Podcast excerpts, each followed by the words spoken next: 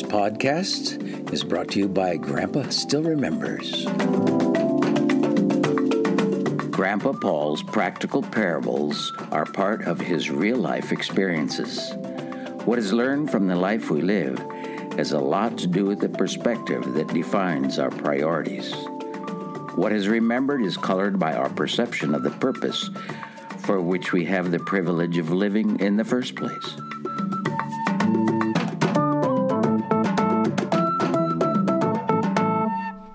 Money, when examined over several years in what was once Zaire, gives an eloquent demonstration of the fleeting value of money. Charge them that are rich in this world that they be not high minded, nor trust in uncertain riches, but in the living God, who giveth us richly all things to enjoy. A young preacher was so instructed in the Bible. We have related how homemade Z bills actually worked and how Zaires devalued and failed, how paper notebooks remained unsold to become a better currency than that issued by the authorities. Replacing devalued money with new money resulted in having no money. That's where we left off in our currency discussion related to Mobutu's time of power in Zaire. News did arrive at Rethy that some of the new currency had actually been seen, but only the 100 Nouveau note. According to the published value, one such note was worth about three times the monthly wage of a typical worker in our area. It is easy to speculate that the priority of paying the soldiers was the reason that those notes appeared first. The main road was no longer passable to Kinshasa, so the money was flown a little at a time about 2,000 miles from the capital to Bunia. The 3,000 mile road through the Ituri forest was no longer passable anyway. No one spends a month's salary on beans. If a soldier brings a 100 Nouveau Zaire note to the marketplace and asks for beans, how can the seller make change? Taking a one Nouveau Zaire note to the marketplace might have been reasonable, but since they hadn't yet come to our area, of course, it wasn't possible. It took quite a while for enough currency to show up. First the larger denominations, then slowly the smaller bills, and finally the one Nouveau Zaire note. Initially, the smallest denomination would have been useful, but by the time it arrived, it had devalued to the point that very few were ever used. There was no way we could solve the absence of money the way Bob Zimmerman did in the remote, sparsely populated area around Bafuka about 30 years earlier. The most pressing problem facing us now was how to provide daily meals for 40 at the Rethy Academy when we had nothing with which to purchase the vegetables. The area around Rethy provided continuous perfect growing conditions for all garden vegetables. Ellen imported cans of Simlaw garden seeds from Kenya. She opened each can and measured the number of teaspoons full found in the can in order to calculate the price of each folded paper packet of the seeds. The veggie men grew any kind of seeds she sold, and we purchased the vegetables for the dorm, the radio Station missionaries, and those at distant stations where no vegetables were available. So now, how could we price the vegetables with no money? The vegetables continued to grow, and we all continued to eat. The price in the old Zaires, using the exchange rate to U.S. dollars at that time, became our reference as listed on the latest station price list. Lainya had found an importer, Ukumu, from Ndrele, who helped us. He proved to be trustworthy, regularly traveling to Uganda to purchase whatever he could sell in Zaire. Ukumu was supplying paper for the press. We asked Ukumu to help us at the dorm as well. We had him buy salt, soap, and kerosene, thinking to use the barter system with the veggie men, exchanging salt and soap for vegetables. They, in turn, could exchange at the marketplace for other things they might need. Every veggie man who brought anything to the dorm weighed their produce with Hosea, and the weight and value was written on a small square piece of paper. Hosea delivered the cookie sheets with the papers laid out for all the veggie men. Ellen gave them salt and soap in exchange, but it was immediately evident that bartering would not work. The veggie men soon said they had enough salt and soap, asking if the mama could just keep track of their money for them. That is what Ellen did. Soon she had over fifty different accounts in her notebook. How she kept all the men straight, I'll never know, but everyone trusted her. They trusted Hosea, who wrote down the men's names and the weight of what was purchased by the dorm. She kept each man's account in U.S. dollars and continued to feed all of us and sent vegetables to anyone who ordered them. MAF picked up over 400 kilos of vegetables twice a week, all weighed, invoiced, sacked up, and tagged for each missionary. She kept track of any money that may have come in with the order and sent the invoices to the field treasurer for some of the larger buyers like MZM She was called the Veggie Lady. Hosea, our head cook, and the top veggie man, with any growers who had brought in vegetables on any given day, all worked together to make it happen. Somehow the absence of money caused hardly a ripple in the veggie service. Things continued to be harvested. Ellen continued to get orders mostly through the radio, but often in the mail dropped off by MAF, addressed only to the veggie lady. The value of the veggies bought was added to the men's accounts. The biggest problem was that some people receiving the vegetables didn't return the empty sacks. Ellen had a set of shelves where she alphabetically sorted any sacks that showed up in the incoming mail carried by MAF. Some sacks never came back, and some came in with a tag that stayed with the sack, but those going to Banda or Asa would probably never return. It was a marvel that the vegetables even got to those hot remote stations with the vegetables still edible.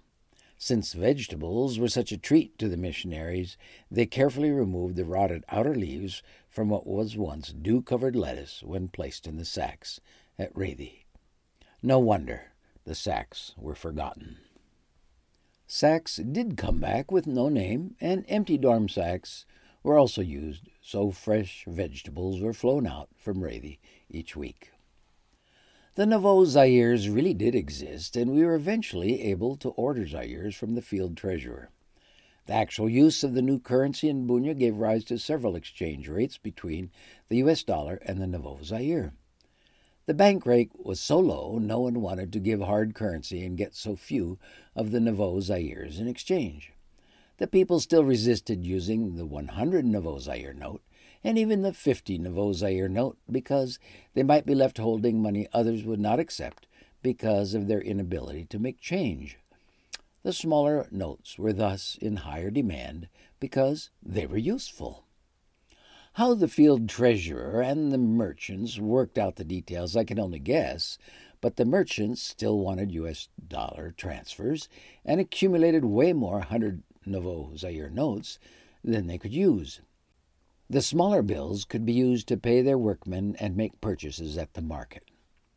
Our orders for money from our dorm account were thus delivered at two different exchange rates. How does one make change for the larger notes using the smaller notes, which cost more? At the market, four 20 Nouveau Zaire notes bought quite a bit more than one 100 Nouveau Zaire bill did. Keeping accounts became quite a challenge. Each time we received an update on the exchange rates from the field treasurer, we cleared our cash accounts, calculating the cash value of the large and small bill we had on hand using the old exchange, then revaluing at the new exchange rates. We then entered the dollar exchange loss and absorbed it in the exchange loss account. The veggie men wanted Ellen to just keep their accounts in dollars in her notebook. She did for a while. Eventually, the currency devalued to the point where we no longer had to deal with the two exchange rates, and all the veggie men's accounts were paid off and closed. Changing to new currency did allow people to use smaller numbers when counting money, and things went back to the steady devaluation with which everyone was so familiar. It wasn't long before we heard that the soldiers weren't being paid and they took to a different method of getting what they needed. It was a sort of barter system.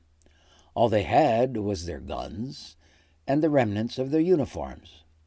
The local contingent was living with their families in a small village halfway between Rethy and Kwandruma. How would they trade what they had for food? Here is how it worked. Anyone who had to pass the soldiers' camp on their way to the market was offered an opportunity to barter. In preparation for bartering, a soldier unrolled a sleeping mat on the ground and sat behind it, leaning against the bank, with his gun across his knees. Carrying on her head a cloth covered basket full of corn, a woman on her way to the market was called over to barter with the soldier. She didn't dare ignore the soldier, holding his gun, sitting there with the mat in front of him. He offered her an opportunity to exchange some of her corn for the services he supplied in the area, keeping everyone safe. She carefully lowered the heavy basket to the ground and untied the cloth with which it was wrapped. The small, shallow dish inside was used to measure out the hard kernels, pour it out onto his mat, making a pile of white corn. She stopped and looked at him. He motioned for more. Another unsuspecting woman on her way to the marketplace failed to get by unnoticed, and the first woman quickly tied up her load when the soldier called the second one over. The barter system for safety was working. A man on a bicycle riding in the other direction must have let the approaching traders know what was going on near the soldiers' camp because fewer and fewer sellers used the main road. Longer and longer routes were used to get to the market, and more and more bartering stations had to be set up. For the most part, the exchanges were peaceful. The soldiers, in order to maintain peace at home, deployed themselves at various locations around the marketplace to buy what their family needed. The people developed an efficient information system, helping each other get to the marketplace without having to pass the newest trading station. After trading his peacekeeping services for Kaikbo, an unpaid soldier became so drunk that peace was lost. He offered a trade to a young, unsuspecting bicyclist carrying a large fish from the lake to the Kwandruma market. Agreement was not reached, so the young man's fish and bicycle became the soldier's property in exchange for the young man's life. Other government employees weren't being paid either, so were looking for ways to offer their services to any who may not have wanted any service. The typical civil servant had some sort of official stamp to validate the documents he prepared. They needed to find someone who would be assessed a fine for failure to comply with the law. He could then establish the fine, collect the payment, and issue a valid receipt the law known only by the official, were what he had to trade. The one needing the service had to have money in order to pay, so our local immigration official regularly inspected the missionary passports at Rethy. We were seen by him as a source of his wages, and he was looking diligently for affraction. We now had money again, but with the unpaid soldiers and civil servants, we were approaching having no government. The Bible says, When they shall say peace and safety, then sudden destruction cometh upon them. The source of true peace is Jesus, the Prince of Peace. Do not put your confidence in riches, nor trust the government, for it is better to trust the Lord than to put confidence in man.